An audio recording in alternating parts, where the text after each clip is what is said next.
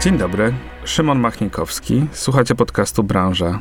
W tym programie spotykam się z liderkami i liderami w swoich dziedzinach. Pytam moich gości o to, w jaki sposób doszli tu, gdzie są, również o to, co robią, żeby dalej się rozwijać. To nie ma być podcast o biznesie, ale o ludziach, którzy go tworzą. Mam nadzieję, że osobiste historie moich rozmówczyń i rozmówców staną się dla Was inspiracją, pozwolą inaczej spojrzeć na zagadnienia, które będziemy poruszać. W dzisiejszym, pierwszym odcinku drugiego sezonu branży moim gościem jest prawdziwa pionierka, a jednocześnie ambasadorka polskiego designu i mody, Zofia Chylak, która w ostatnich tygodniach poszerzyła portfolio swojej marki o kolekcję butów. Zosiu, jak emocje po premierze? Y, dzień dobry, dziękuję bardzo za zaproszenie. Oj, emocji było bardzo dużo i w sumie jakoś chyba nie, nie doszłam jeszcze, nie, do, nie, nie, nie opadły one. Więc, ale była to miła premiera. Yy, Warszawskiej Galerii Raster. Tak, cieszę się, że się udało, bo szczerze mówiąc, y, długo nie, nie, nie umiałam i nie mogłam tych butów wypuścić, więc cieszę się, że wreszcie to się udało i na pewno każdy, kto wie, jak to jest, jak jakiś projekt trzyma długo i długo nad nim pracuje, to wie, jakie to uczucie, kiedy się go wreszcie wypuści. No tak, a Marka Chylak to taki twój życiowy projekt, nie ma co ukrywać. Widzieliśmy się na tej premierze kilka dni temu, e, a wiem, że wiele modeli już się właściwie wyprzedało.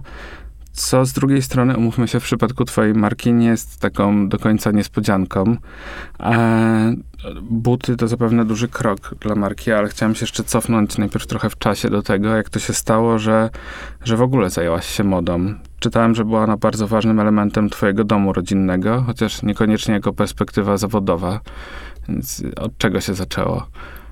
Tak, zaczęło się chyba od jakiejś takiej nieświadom, nieświadomej drogi zupełnie. To znaczy, że ona mi zawsze towarzyszyła, tylko nie zdawałam sobie w ogóle sprawy z tego, że, że ona mogłaby być moją ym, jakąś taką tak, karierą, y, y, pracą, że, że jakoś patrząc, no bo chyba tak, tak, tak jest, że, że człowiek wzrasta w jakimś domu i patrzy, czym hmm. się zajmują rodzice, dziadkowie i tak dalej i coś tam sobie próbuje z tego złożyć i ja y, jakoś tak byłam otoczona po prostu wieloma osobami, które robiły różne kreatywne rzeczy i, i, i, pamiętam w ogóle taki sposób zastanawiania się, że się zastanawiam nad tym, czym ja mam się zająć w życiu i że to, że to nie było takie naturalne, żeby mhm. starszego brata o 12 lat i on od dziecka rysował i najlepiej ze wszystkich rysował i było wiadomo, że on po prostu, on idzie na malarstwo i to jest jego pasja, a ja mam taka, że myślałam, Boże, no on wie od dziecka, a ja w sumie w ogóle nie wiem.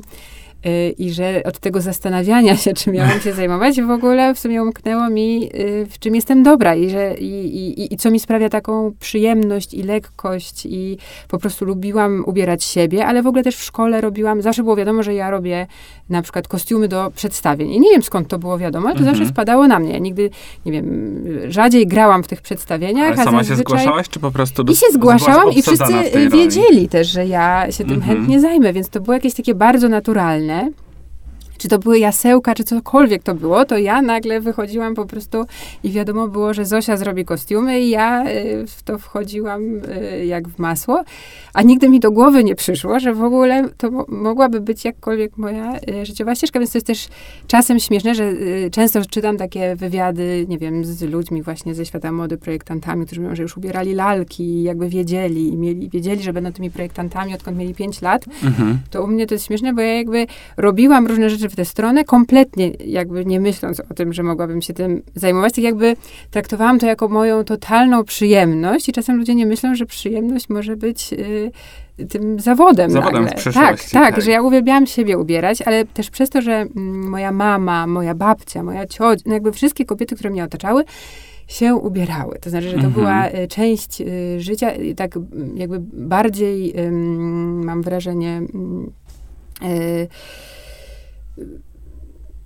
bardziej tak y, celebrowana niż mhm. może w innych domach, y, bo one chodziły do krawców, jakby, że, że, że, to było taką normą, że, że się robiło takie rzeczy i się samemu wymyślało te ubrania i y, tylko, i, ale żadna z nich się tym nie zajmowała, więc dla mnie to było normalne, że kobiety robią właśnie siebie, wymyślają sobie stroje, siebie ubierają i że to jest mhm. ważna część życia, ale że jakby żadna z nich się tym nie zajmuje w sensie pracy. Więc chyba dlatego mi to nie przyszło do głowy i, i, i późno. I już byłam na studiach, studiowałam historię sztuki jak dopiero tam chyba na pierwszym czy drugim roku jakoś to do mnie dotarło wreszcie. A pamiętasz e, te wizyty u krawcowych z twoimi Pamiętam. E, mamą, babcią, ciociami? Pamiętam, no właśnie jakoś tak, y, jak miałam kilkanaście lat, to zaczęło mnie to interesować. Jakoś właśnie one wszystkie trochę potrafiły szyć same, potrafiły mhm. robić na drutach, więc ja trochę się zaczęłam tak tego też y, uczyć tak trochę domowo, tak trochę przy nich.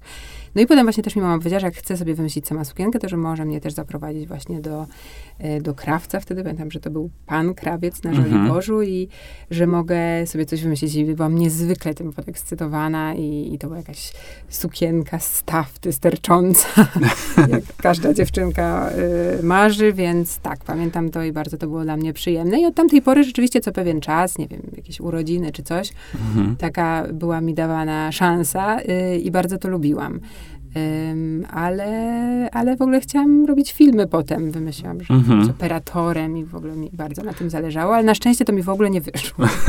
no tak, ale w sumie właśnie to też jest tak, że jednak dom wypełniony tak mocnymi postaciami, zresztą większość jest związana z pracą kreatywną, tak, bo i rysownicy, i, i, i mama pisarka, autorka tekstów, e, brat, tak jak wspomniałaś, też związany z twórczością, z rysunkiem, malarstwem, e, czułaś też taką presję, że powinnaś odnaleźć swoją artystyczną drogę?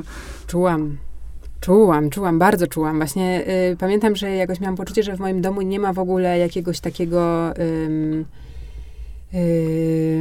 nacisku na naukę intensywną, mm -hmm. że to nie było tak, że ja musiałam, nie wiem, przynosić szóstki ze szkoły, że bardziej to we mnie było, że ja pamiętam, że się potwornie stresowałam klasówkami, wszystkim, tymi ocenami, a moi rodzice mówili, nie przejmuj się, w ogóle jak nie chcesz iść dzisiaj do szkoły, to nie idź. Więc ja w sumie w ogóle odwrotnie, od razu chciałam iść do tej szkoły. I, Buntowałaś się przeciwko tak, tak, tak, więc, więc do szkoły. Znaczy nie, no zależało im na edukacji, ale w taki inny sposób, tak, mm -hmm. że, mhm. że jakby czułam, że, że to bardziej chodzi o to, żebym ja znalazła sobie coś, w czym jestem dobra i że, mhm. i że, to nie, i że jak będę mieć z innych przedmiotów jakieś dwóje, to nic i żebym się nie przejmowała. Ja się sama potwornie przejmowałam, ni, z niczego nie chciałam mieć dwój, ale że jakby czułam, e, czułam, czułam, że oni w, te, w tę stronę idą i jakby czułam w tym wszystkim presję, że, że, że mam mieć to coś, w czym jestem dobra, że każdy w tej rodzinie jest w czymś dobry, było mnóstwo architektów i tak dalej i każdy w swojej dziedzinie był jakiś e, w czymś świetny i pamiętam taki okres chyba głównie takiego dorastania, który no, nie jest łatwym okresem, w którym mnie to stresowało po prostu i pamiętam, że jakoś miałam poczucie, że, że ja nie mam takiej uchwytnej, tej takiej od razu mhm. widzialnej, że się po prostu urodziłam i na czole Już mam wiem. napisane, że jestem rysowniczką czy kimś, że, że nie było tego. I tak sobie myślałam, Boże, co to będzie, jeżeli ja tego nie, nie mam tego genu. Więc, więc pamiętam, że, że to było y, dla mnie stresujące, i, ale ja chyba bardziej sama w sobie te presje chyba wywoływałam niż w sumie moja rodzina, jak teraz na to mhm. patrzę bo pamiętam, że właśnie wymyśliłam sobie, że będę tym operatorem. No i tego się wreszcie trzymałam. I sobie myślałam, dobra, mam to, w tym mhm. będę dobra. Robiłam zdjęcia, miałam ciemnie, wszystko miałam... Właśnie czytałem, że byłaś wspierana, Tak, tak, tata mi zrobił ciemnie w domu, wszystko, całe, wszystko mi przygotował, uczył mnie tego, mhm. wywoływaliśmy razem negatywy w, w nerwowej atmosferze, no wszystko, wszystko, wszystko było. Yy, i nie dostałam się do tej szkoły filmowej. Bardzo byłam nieszczęśliwa. Pamiętam, że odpadłam na ostatnim etapie, płakałam. Mm, zawzięłam się, że cały rok po prostu poświęcę tylko na to, żeby zdać. E, I e, jakoś to się rozmyło. I jakoś chyba ten rok e, był dobry, bo to był taki rok przemyśleń. w międzyczasie studiowałam historię sztuki, bo jakby ogólnie uznałam, że są takie studia, co tak potem, potem wszystko mhm. można robić, więc dobrze sobie tak w międzyczasie postudiować. No i ten rok mi dał do myślenia, że w sumie no ja nie chcę być tym operatorem wcale i dobrze, że mnie tam nie przyjęli. Yy, I że właściwie to, to ja lubię te ubrania, że ja w ogóle lubię modę, lubię to. I, i to się jakby wiązało z wieloma jakimiś moimi przemyśleniami, dlaczego ja to lubię też. I pamiętam, że, że po prostu tak mnie to stresowało, że wydawało mi się, że nikt tego nie zaakceptuje w tej mojej rodzinie, że to jest w ogóle beznadziejny jakiś zawód i co ta moda, że wiadomo, że to jest tylko taki dodatek i że jak ja to powiem, to że oni się wszyscy załamią, a oni byli przeszczęśliwi i zachwyceni, że to jest w ogóle świetne dla mnie i że wspaniale i to... Mama, pamiętam, że się popłakałam, jak im to mówiłam. Bo tak, byłam tak przekonana, przekonana, że po prostu moja mama powie, nie no coś ty, że po prostu płakałam, a ona mówi, ale przecież wspaniale, to jest dla ciebie idealne. No więc yy, no czasem trzeba dojść do, do, do samemu, do tego, co, co rzeczywiście sprawia przyjemność i do tej pory mi to sprawia przyjemność, więc więc, więc coś w tym było. A mogłam zostać, jakby mnie przyjęli na tę operatorkę, to mogło być w ogóle inaczej, ale... Mogło być inaczej, ale jednak teraz oczami wyobraźni widzę scenę, w której nastoletnia czy dwudziestoletnia Zosia ze łzami w tak. oczach robi coming out przed rodziną tak. i mówi słuchajcie, kocham modę. tak było właśnie. Tak no. było. No, na szczęście zostałaś dobrze przyjęta i chyba, e, zresztą e, poza studiowaniem historii sztuki doczytałem, że e, równolegle rozwijałaś jakby zainteresowanie modą, może tak bardziej historyczne w sumie, czy rzemieślnicze, bo tutaj pojawiły się informacje o kursach krawieckich, kursach haftu i to też były te rzeczy, które e, przynajmniej jak wspominałaś, pomogły ci jakby sprawiały ci dużą przyjemność ale e, no rozumiem, że historia sztuki nie do końca dawała ci jakby możliwości rozwijania się w dziedzinie jakby tej mody czy projektowania i dosyć szybko poszłaś w kierunku e, zdobywania umiejętności praktycznych. Tak, y, znaczy udało mi się to y, na szczęście y, połączyć, bo, bo rzeczywiście miałam kryzys tej mm -hmm. historii sztuki. Okay. I rodzina była przerażona akurat wtedy, mimo że powiedziałam, że może tak bardzo nie cisnęli z tą edukacją, ale jednak za, za, jak trochę im zależało na tym wyższym wykształceniu i tym uniwersytecie, więc jak ja nagle zaczęłam robić te wszystkie zwroty y, w tył, że ja będę się zajmować modą, to trochę byli tacy, że może jednak dotrzymam do końca tych studiów i udało mi się. Rzeczywiście pięć lat y, i tę pracę magisterską napisałam i te, z dzisiejszej perspektywy bardzo to doceniam, bo wtedy mi się wydawało, że marnuję czas, czas, że jakby uczę się godzinami o datach nagrobków i że w ogóle po co mi to. A z drugiej strony y, jednak to było świetne połączenie. Znaczy to po prostu ta, ta, ta, ta baza, ta wiedza y,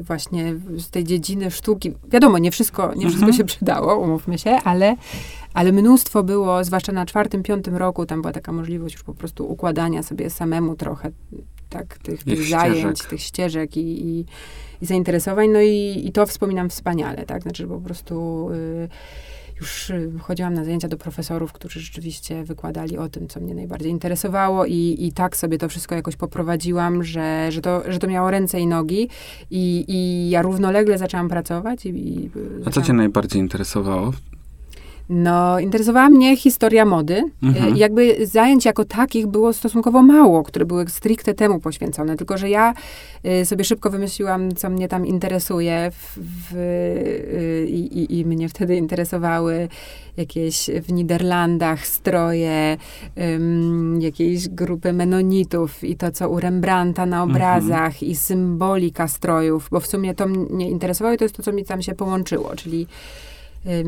historia sztuki i rzeczywiście miałam cudownego profesora Antoniego Ziembę, który jest znawcą, znawcą sztuki y, Niderlandów.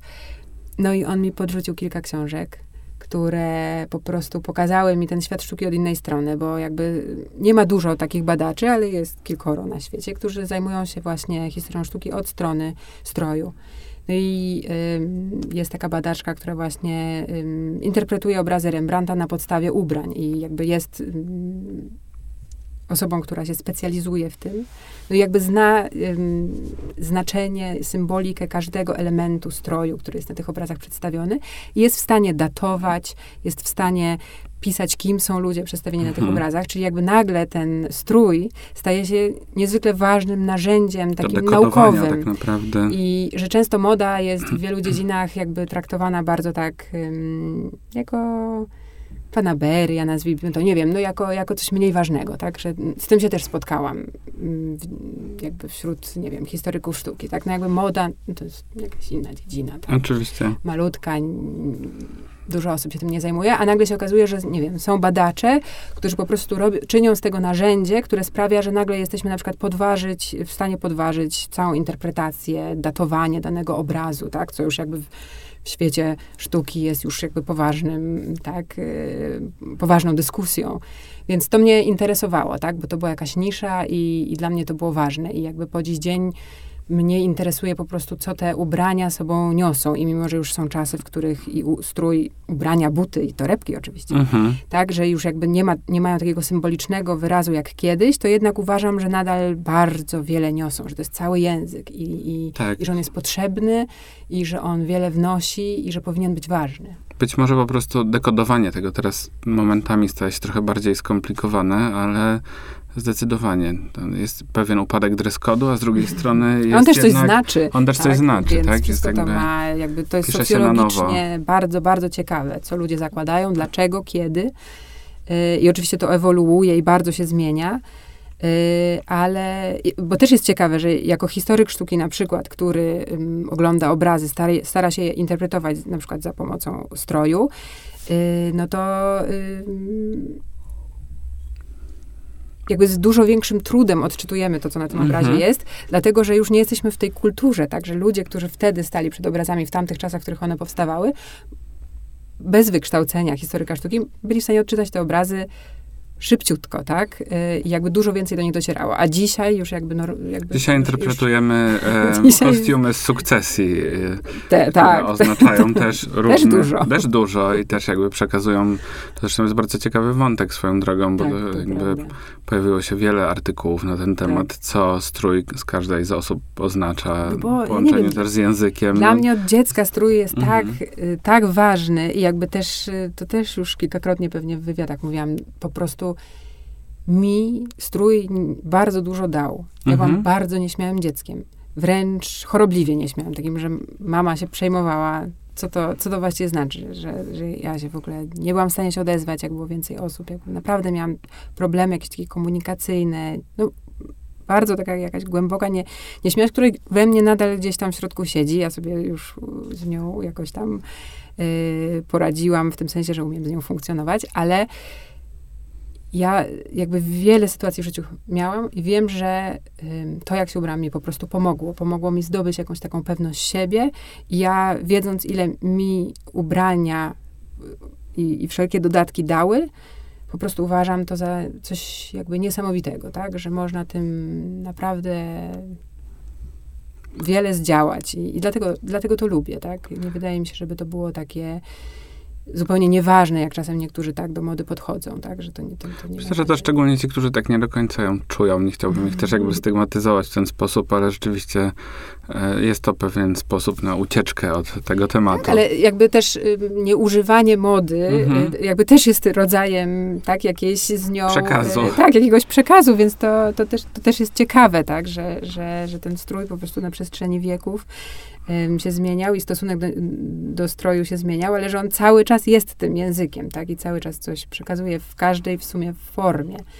A ta nauka, e, historia, historia sztuki, stroju i tak dalej miała wpływ na twój osobisty styl?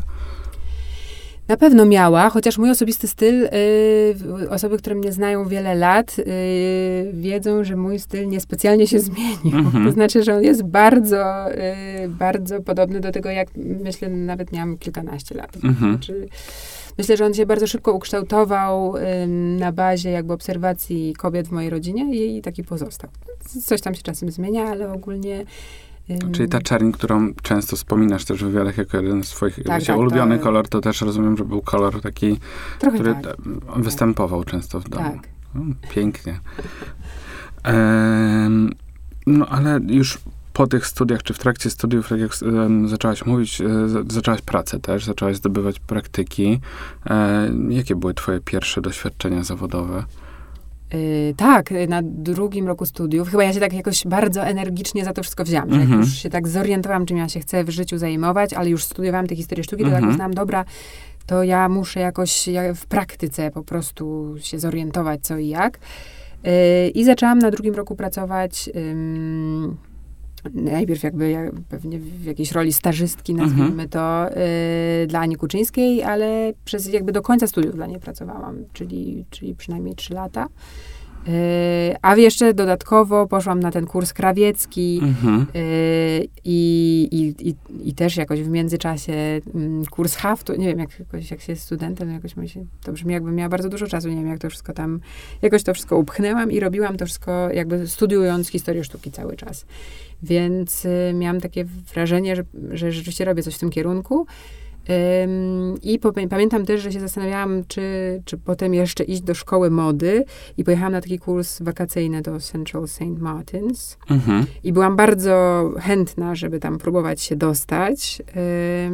Ale jakoś tak czułam, że lata mijają. Mhm. Że już w sumie coś zrobiłaś, bo już jednak coś już zrobiłam. masz doświadczenia czy od I, Ani, czy z y, innych tak, miejsc. I, i, wtedy, I wtedy zostałam namówiona na to, żeby jednak zamiast próbować tak zdawać do szkoły i nie wiem, spędzić następne 3, 3 czy 5 lat w kolejnej szkole, to żeby jednak spróbować się dostać na staż. I że już jakby może z tym, co mam, Mhm. jakimś doświadczeniem w Polsce i Bo w Ani też pracowałaś, u Ani pracowałaś też przy produkcie, czy Yy, bardziej U przy, Ani jakby- pracowałam trochę na zasadzie jakby jakiejś takiej jej asystentki, więc bardzo dużo jakby różnych tematów, tak? Tam Mhm. nie było nigdy projektowania, ani niczego takiego, co jakby już potem sobie jakby sama y, musiałam y, wyrobić, Rozwinąć. ale mnóstwo jakichś takich okołoprodukcyjnych rzeczy, Mhm. więc nie wiem, jeździłam do szwalni z nią, jakby dużo się nauczyłam, moim zdaniem, takich ży- życiowych w sumie, tak? Mhm. Właśnie problemów produkcyjnych, a tu trzeba załatwić to, a to nie dojechało, a to tamto, a to tamto. Więc tak naprawdę takiego załatwiania rzeczy, co, co jest bardzo przydatne i co potem, na przykład jak byłam, moim zdaniem, na, na tym stażu w Pręca Scholar, jak wyjechałam do Nowego Jorku od razu po y, obronie pracy magisterskiej, y, to, to ja byłam tam kompletnie przerażona, bo to było tak, że ja mm, dostałam się na ten staż, y, miałam tam jakąś rozmowę, Ale musiałaś jakieś projekty już tak, przedstawić, tak, tak, jakieś rzeczy? przedstawiłam. Jak dzisiaj to wspominam, to oczywiście. I Jaki, od czego zaczęłaś robić te projekty? W sensie, czy miałaś No, jakiś swój y- wzór? Nie wiem, oglądałaś jakieś podręczniki projektowania? Widziałaś szkice w internecie? Czy Nie, oparłam, stworzyłaś- szczerze mówiąc, oparłam się y, na tym kursie, na którym byłam w Central St. Martins. Mhm. Oni tam rzeczywiście, to był taki kurs em, projektowania. Mhm. Krótki, bo krótki to on tam, nie wiem, nie pamiętam już, czy on trwał dwa czy trzy tygodnie.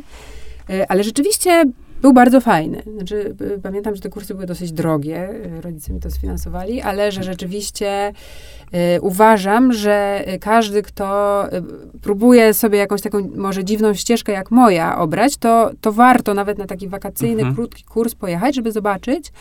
Wtedy też nawet nie było jeszcze y, na ASP naszym, nie było jeszcze tego wydziału mody, tak? To Mhm. były jeszcze czasy, gdzie nie było tutaj tak dużo opcji studiowania tej No mody. tak, w Warszawie nie było, w Łodzi chyba Mm, tylko wtedy tak, to istniało. więc, y, więc ja trochę, ja mam takie wrażenie, że ja tak trochę kombinowałam i, y, i rzeczywiście jakby oni tam jakby był taki przyspieszony kurs rysunku takiego modowego Mhm. i tak dalej, więc no pamiętam, że na bazie tego, tam trzeba było przez ten czas, y, na którym ja byłam na tym kursie, trzeba było taką mini kolekcję stworzyć. E, i, i, I oni nam wszystko pokazali. Wyrysować, tak? Wyrysować, ale? Jakby res, cały research, Mhm. oni rzeczywiście mają niesamowitą bibliotekę, więc oni nam pokazywali całą tę bibliotekę, pokazywali, jak się po niej poruszać, gdzie czego szukać i tak dalej. Potem e, jakby cały właśnie część poświęcona tym rysunkom, cała część poświęcona tkaninom, materiałom, chodzenie w ogóle, pokazywali nam wszystkie jakby jakieś miejsca, które są w Londynie, które warto znać, adresy i tak dalej. Więc takie dosyć sensowne, jak na krótki czas, takie przygotowanie. Ten. No i ja na, mm, jakby na bazie tego, plus na bazie tego, że jakby sama szyłam sobie jakieś ubrania, no bo byłam na tym kursie krawieckim, przygotowałam jakąś tam y, y, po prostu moje takie portfolio. Mhm. I, y, no i pamiętam, że miałam taką rozmowę na Skype'ie.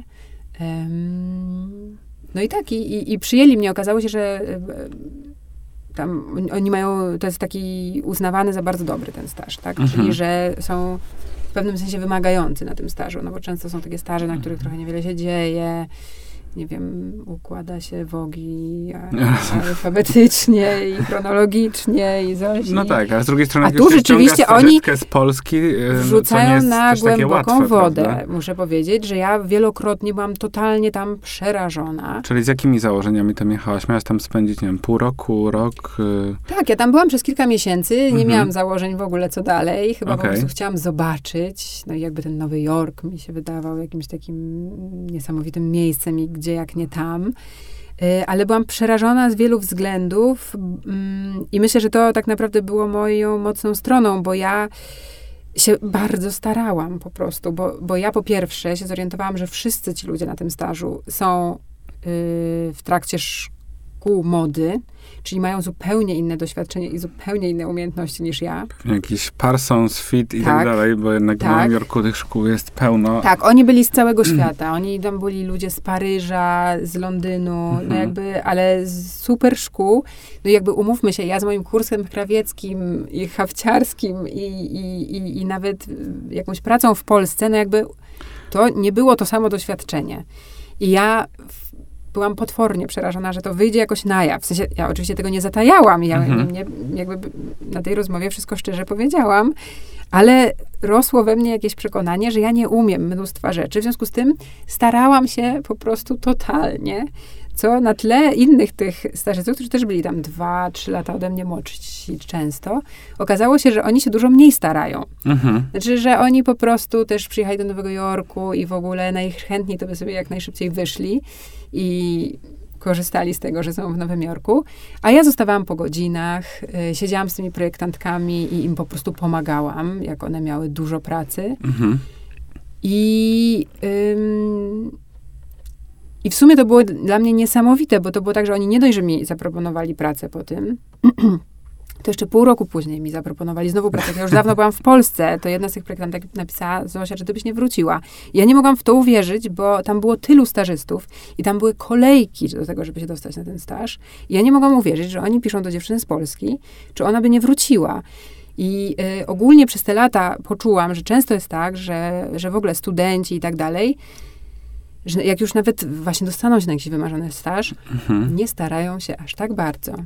I że to jest dziwne. A że ja jako ta dziewczyna z Polski w tym Nowym Jorku przerażona, starałam się po prostu dwa razy bardziej niż, niż, niż dużo z tych ludzi. I to się niesamowicie w sumie gdzieś tam opłaciło. Ja oczywiście już nie wróciłam do tego Nowego Jorku, bo, bo już mm, nie chciałam z różnych innych względów, ale ym, miałam takie wrażenie, że jednak y, no naprawdę warto się starać. Ale powiedz jeszcze trochę o tym stażu, bo w sumie A. to nie jest takie częste doświadczenie. Co, co tam, jak, jak wyglądał twój dzień? Co robiłaś? Tak się zastanawiam, który to był rok w ogóle? O, czekaj, to było chyba prawie 10 lat te... Nie, no czekaj, było 10 lat... Nie, to było więcej, tak? 11? 2012? Właśnie teraz nie mogę za dokładnie daty No, Wydaje mi się, że to było mniej wtedy. więcej 11 lat temu, bo ja od razu wróciłam do Mhm. Polski i od razu założyłam tę moją Mhm. markę. y, w, no coś, coś takiego, 2012 to chyba musiało. Mhm. 2013. W sensie, czy robiłaś już jakieś konkretne projekty, czy to bardziej były ćwiczenia, Nie, nie, nie, czy to tam, były już y, jakieś takie... To było trochę tak, y, że ja byłam y, stażystką działu projektowania. Mhm. Myślę, że w ogóle wtedy Proenza Schooler to była troszeczkę mniejsza firma niż jest teraz. Mhm. Aczkolwiek z mojej perspektywy Polki bardzo duża, ale to wyglądało wtedy tak, że było oczywiście dwóch głównych projektantów, Jack i Lazaro i pod nimi był dział projektowania składający się mniej więcej z 10-12 osób. ym, które jakby miały tam swoje różne, y, różne funkcje, różne dziedziny, y, tak, niektórzy mieli, nie wiem, byli w dziale jeansów, był jeden chłopak, który się zajmował działem jeansów, była jedna dziewczyna, która się zajmowała działem Mhm. swetrów i wszystkich tkanych rzeczy i ona miała jedną asystentkę. No i, y, i było około y, 10 stażystów też jakby do nich Mhm. przyporządkowanych. I trochę było tak, że miałam wrażenie, że pierwsze dwa tygodnie oni tak nas obserwowali, jakieś tam różne rzeczy, zadania nam dawali, a że potem każdy z nich trochę sobie upatrywał kogoś, kto już jakby najbardziej pracował dla tej osoby. Wiadomo, czasem miał jakby inne zadania, ale że ym, oni tak sobie trochę przydzielali, albo, albo się było przydzielonym trochę do jakiegoś działu, albo, albo do jakiejś konkretnej osoby.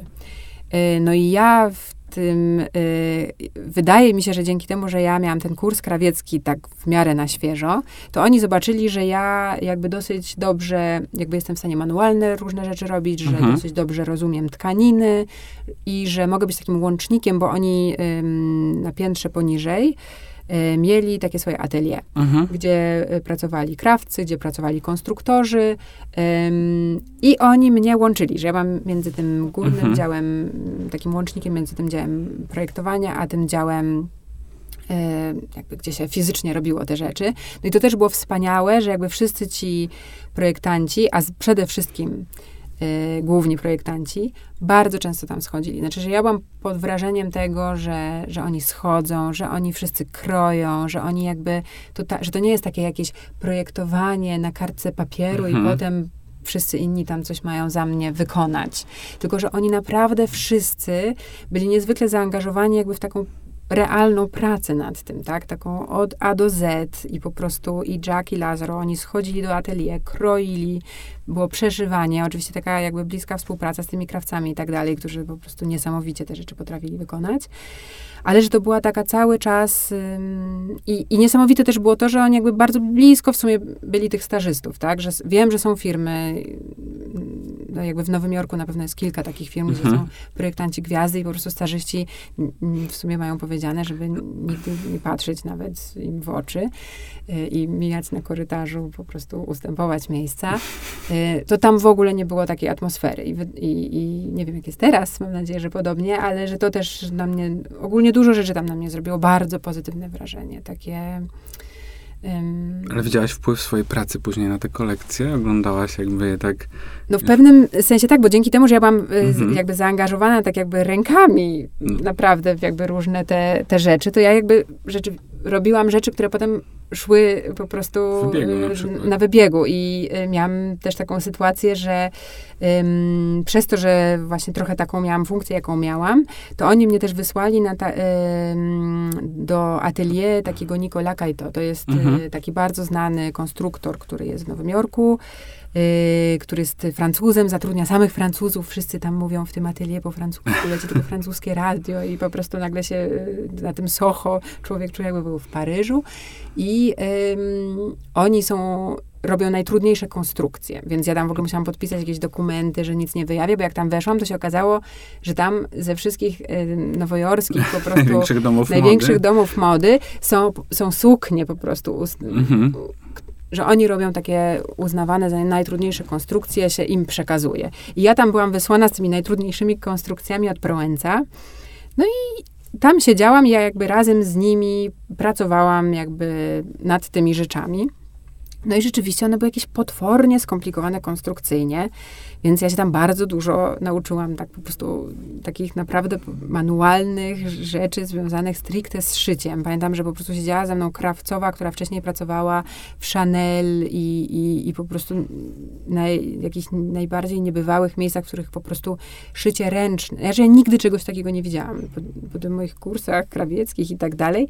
I tych krawca w Warszawie, znaczy to, co ona robiła igłą, to Mhm. od samego patrzenia ja po prostu czułam, że się uczę.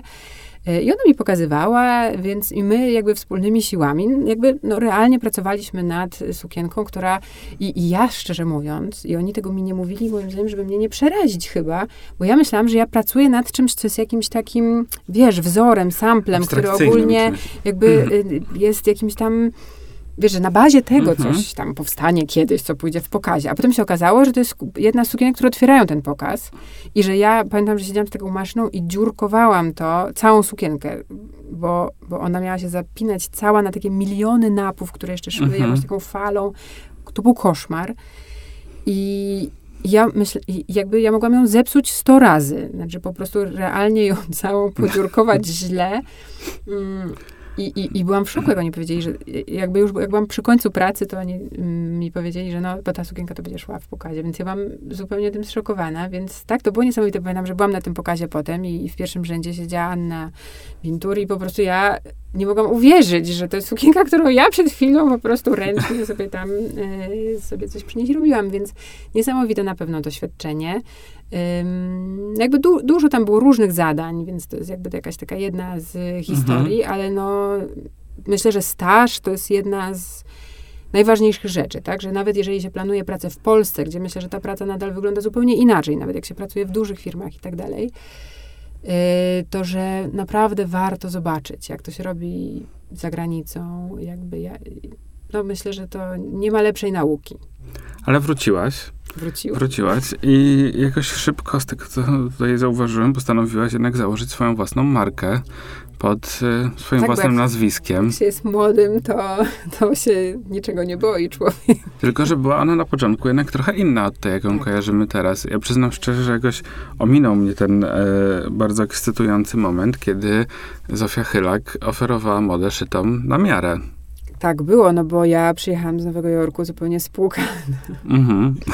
bez żadnych y, już pieniędzy Ym, i, i, do, i, i, w pewnym sensie biznesowo uważam, że dobrze to wymyśliłam. Mhm. Y, w sensie wtedy chyba to nie tylko to mi przyświecało, tylko ja w ogóle mnie interesowało szycie na miarę i ja byłam właśnie taka wychowana w tym duchu, ym, że, że, że kobiety sobie idą do krawców czy krawcowych i szyją sobie te, te sukienki na miarę, więc wydawało mi się to fajne. Wydawało mi się, że zorientowałam się, że moje inne koleżanki tego nie robią i że to będzie coś wyjątkowego.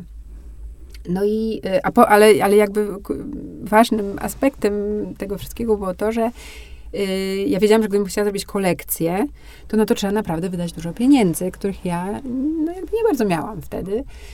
I, y, a tutaj to, jest, to był taki pomysł, w którym każdy projekt był sprzedany, bo był robiony pod konkretnego klienta, który przyszedł, zamówił i wiadomo było, że kupi, tak? A Mhm. jak się robi kolekcję i potem człowiek czeka, czy to się wszystko sprzeda i może się nie sprzeda, no to jest to finansowe ryzyko, którego ja nie bardzo wtedy miałam w ogóle możliwości, żeby takie ryzyko podjąć. Więc wydaje mi się tak z perspektywy czasu, że dobrze to wymyśliłam w takim sensie, że robienie tych sukienek już nie, ja nie pamiętam dokładnie ile to trwało. Czy to był rok, półtora, dwa może, bo mi się to... Mhm. Mm, to mi y, umożliwiło w ogóle zaczęcie pracy nad tym, żeby robić te torebki. Bo ja przez rok robiłam te torebki już, w sensie jakieś tam prototypy szukałam, podwykonawców Mhm. i tak dalej. I jakby równolegle robiąc cały czas te sukienki, bo to były głównie sukienki, znaczy to było ogólnie sz- szycie na miarę różnych rzeczy, ale jakby kończyło się na tym, że to były zazwyczaj sukienki. Jezu, to muszą być teraz białe kruki po prostu. Jakieś chyba tak. Już sama praktycznie nie mam nic, więc. E, ale.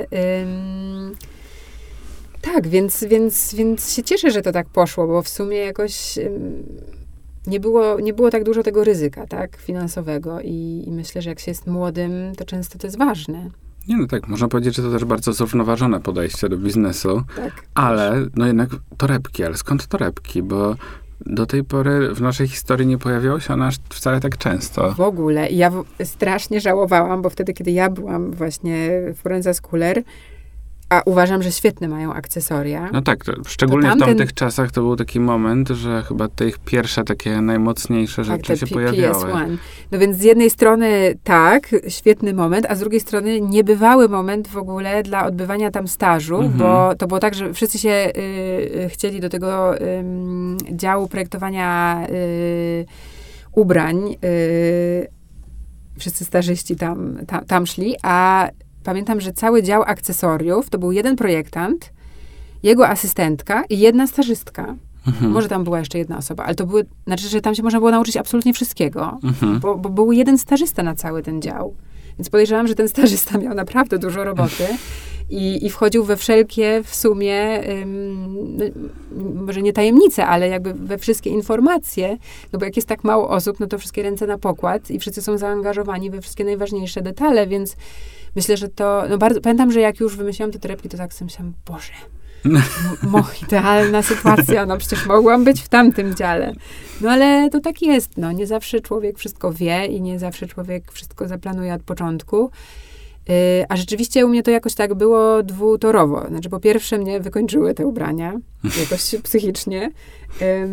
I ja zrozumiałam, że one y, nie są dla mnie dobre w sensie mojego charakteru. Bo ja, jak wspomniałam, już byłam bardzo nieśmiała. I to był taki okres, w którym ja już trochę się tam dzięki szkole i dzięki pracy, że już tak się trochę otrzaskałam, ale nie przesadzałabym z tym. Nadal jakby takie interakcje z ludźmi, których nie znam, były dla mnie dosyć trudne i wykańczające. I ja po prostu, jak ja miałam takie cztery przymiarki dziennie na przykład, z ludźmi, gdzie się bardzo starałam, cały czas ich tam zagadywałam, opowiadałam, a mówiłam, a sprawdzałam, a jak to leży, jak tam to. Ja po prostu byłam tak wykończona.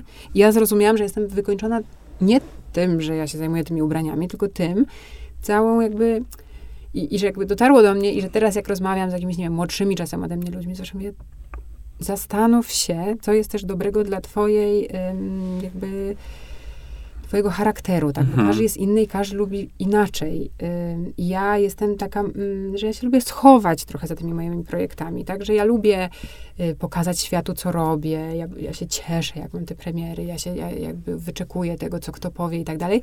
Ale że ja nie lubię ym, jakby siebie tak bardzo Ale jednak jest to produkt Jest to produkt przede mną i, i, i, i dla mnie to jest łatwiejsze, a y, jak pracowałam jakby w inny sposób, czyli w pewnym sensie bardziej w usługach, tak? Mhm. Jak rob, robimy przymiarki i się spotykamy za każdym razem z tym klientem, no to to są usługi. A czy też szyłaś te rzeczy, czy miałaś jakieś Nie, ja miałam, y, miałam głównie je, je, y, jedną, dwie panie krawcowe, z którymi Mhm. y, pracowałam. Mm. No tak, ale tutaj każdy produkt jest rytuałem. Jedno spotkanie, Tak. drugie, no trzecie. to były głównie te spotkania tak naprawdę. Tam było Mhm. więcej tych spotkań i tych rozmów o tym, niż jakby tej pracy takiej realnie jakby z produktem, nazwijmy to, tak?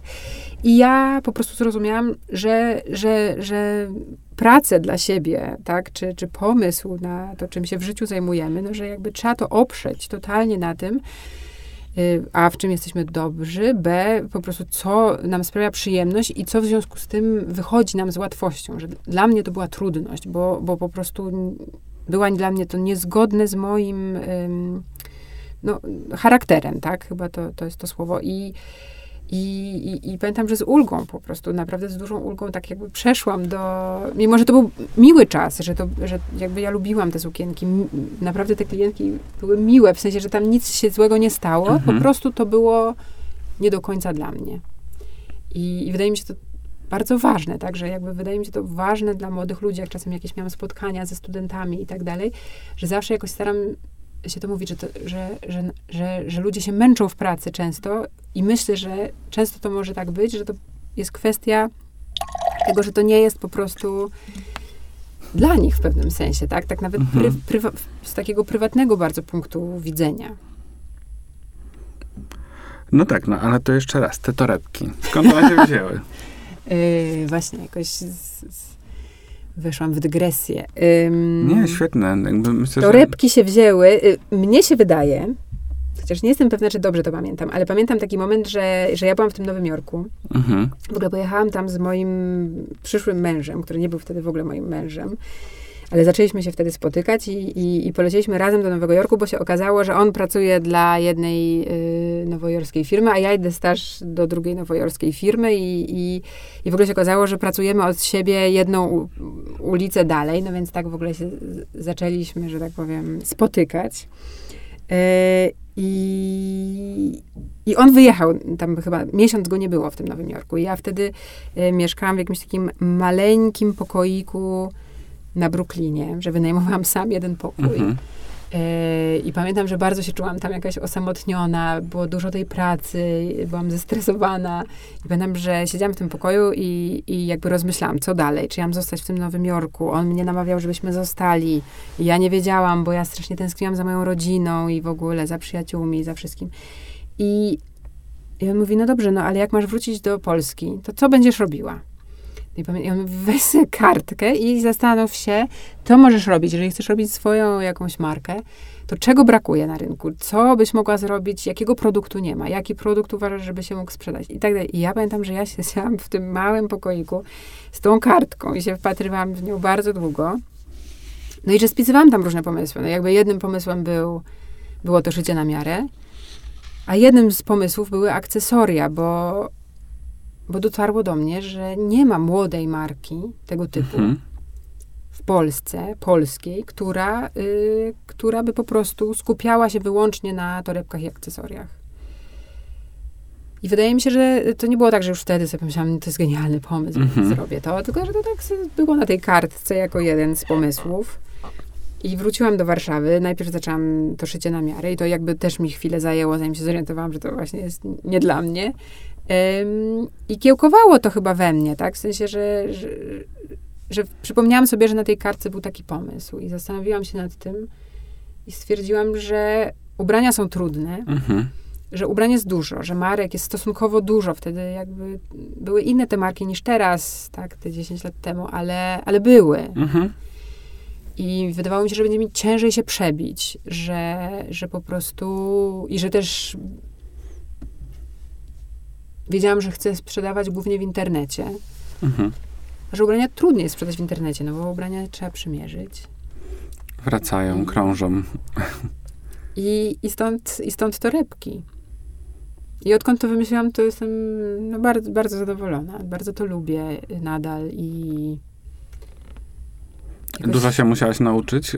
Dużo się musiałam nauczyć. y, No, rok mi zajęło w ogóle jakakolwiek próba, bo przez to, że ja wszystko robiłam w stronę ubrań, tak jakby całą tę moją edukację, czy, czy, czy, czy teoretyczną, czy praktyczną, wszystko kierowałam w stronę ubrań i miałam wrażenie, że tam już naprawdę całkiem sporo umiem, a nagle musiałam zrobić totalny w tył zwrot, zwrot i zająć się produktem, z którym miałam prawie że zerowe doświadczenie. Znaczy, no gdzieś tam obok on zawsze był, ale nigdy się mu tak dokładnie nie przyjrzałam. Nie miałam kontaktów, nie miałam, nie wiedziałam, kto ma mi to uszyć, jak, z czego, jacy są, więc wszystko to, no pamiętam nawet, że pojechałam do Mediolanu na targi Mhm. i na tych targach, to były takie duże, e, Milano Unika chyba, i na tych targach z różnymi tam osobami rozmawiałam i szukałam tych skór i, i w końcu jakaś pani po prostu mi powiedziała mi tak, wie pani, bo lepsze są takie targi, które są poświęcone konkretnie torebkom i butom. E, Linea Pelle. I one były typu, nie wiem, tydzień później czy dwa i jakby dopiero jakaś obca pani e, mi to powiedziała. Ja dopiero wtedy siadłam do komputera, sprawdziłam, że rzeczywiście są targi, które są poświęcone Mhm. konkretnie temu, a te są poświęcone bardziej ubraniom i tkaninom. Więc musiałam przyjechać jeszcze raz i, i, i po prostu naprawdę trochę takimi małymi krokami i, i jakimiś od słowa do słowa rozmowy z kimś musiałam totalnie sama sobie to ym, wypracować. No więc wtedy pewnie to była męka, ale jak dzisiaj sobie o tym myślę, to, to mi się wydaje, że to, że to fajne, tak? Że, I na tak początku człowiek co, realnie... projektowałaś, szukałaś produktów, szukałaś Tak, jakby... i było mi strasznie ciężko. Mhm. Znalazłam kogoś, kto myślałam, że mi to będzie robił. To była mała skala, jakiś mały warsztacik, więc oni nie Mhm. potrafili mi tego tak wykończyć, jakbym chciała. Więc się umęczyłam, żeby, mi, żeby znaleźć kogoś, kto mi to będzie tak wykańczał, jak ja bym chciała, żeby te brzegi były jakoś tam malowane. Trochę nie było w Polsce w ogóle wtedy yy, takich miejsc, w których w ten sposób by szyto produkty, jak ja chciałam, tak? Że, że to była trochę taka walka, że ja tak zmuszałam na przykład tych ludzi, żeby mi coś zrobili tak, jak ja chcę. I, ym, I dzięki temu też człowiek się bardzo dużo uczy sam, no bo nagle musi z tymi ludźmi trochę razem dojść do tego, jak coś zrobić. A może trzeba kupić jakąś maszynę, a może trzeba ściągnąć jakieś inne farby z Włoch. Że nagle y, człowiek się jakby realnie uczy tego, więc musiałam się bardzo, bardzo dużo nauczyć. No i to też jest fajne. I pamiętam, że miałam takie chwile już jakby totalnego jakiegoś załamania, że, że jakoś mi nie szło. Pamiętam, że z suwakami mi było tak ciężko. I pamiętam, że w końcu napisałam też tam do jakiejś po prostu do Proenza Schooler, że Mhm. skąd oni biorą te suwaki czy coś. I, I pomogli mi w kilku kwestiach też, tak? Że, Super. mm, ale, ale tak, no to, to, to trwało i to był naprawdę proces, no. Ym, więc tak, ja, ja w ogóle miałam wrażenie w tym Nowym Jorku, że tam dużo mniej się jakoś tak zataja jakichś takich rzeczy. Że Mhm. pamiętam, że bardzo mnie zszokowało, jak pierwszego dnia przyszłam, byłam tą stażystką i oni powiedzieli, że daj jej swojego iPhone'a i podłączyli mi go do tam i, i nagle ściągnęło mi się jakby do moich kontaktów miliony kontaktów z całego Nowego Jorku, gdzie oni, jakby wszystkie były te kontakty, że tu jeżdżą, tu jest taki konstruktor, Mhm. tu to, tu to. I w ogóle tak pierwszego dnia, ja w ogóle jakoś y, przywykłam do tego, że w Polsce każdy siedzi i nikt nikomu nie mówi, gdzie kto robi co i No kto tak, tak, szyje tak. i tak dalej, że każdy to jest jakaś tajemnica branżowa jakby zdobyte, ym, zdobyte kontakty i nikt się nie chce nimi dzielić, to tam było zupełnie inaczej. Tak, byłem nawet na takiej konferencji w Kopenhadze, gdzie jeden z założycieli tego współczesnego Gani mówił, że on sam pochodzi jakby ze świata IT i że jednak tam się um, jest taka zasada, że jakby jest dużo takich wspólnych dóbr, którymi się po prostu dzielą różne marki, żeby to ulepszyć. Tak. I że mu tego bardzo brakuje w modzie Tak. i że bardzo teraz właśnie wspiera takie inicjatywy. Szczególnie jak mówimy o zrównoważonym rozwoju, czy, Tak. czy walce o ekologię, że jednak tak naprawdę te technologie, jeśli je szerujemy ze sobą, no to, to, to, to pomaga całemu rynkowi iść naprzód. Tak, tak, także no super, fantastyczna praktyka, ale kiedy był taki moment, kiedy poczułeś, że to już zassało, że już się kręci, że już wiesz, że planujesz z kolekcji na kolekcję?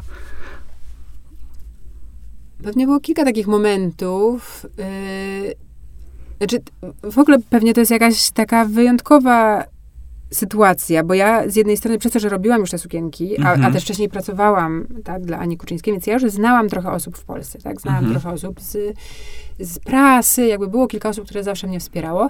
No i dużo osób wiedziało, że ja robię te torebki. Tylko to mi zajęło tyle czasu i pamiętam, że to było w ogóle tak, że kilka osób z prasy do mnie pisało, czy ty już te torebki wypuszczasz, bo my byśmy chcieli o tym napisać.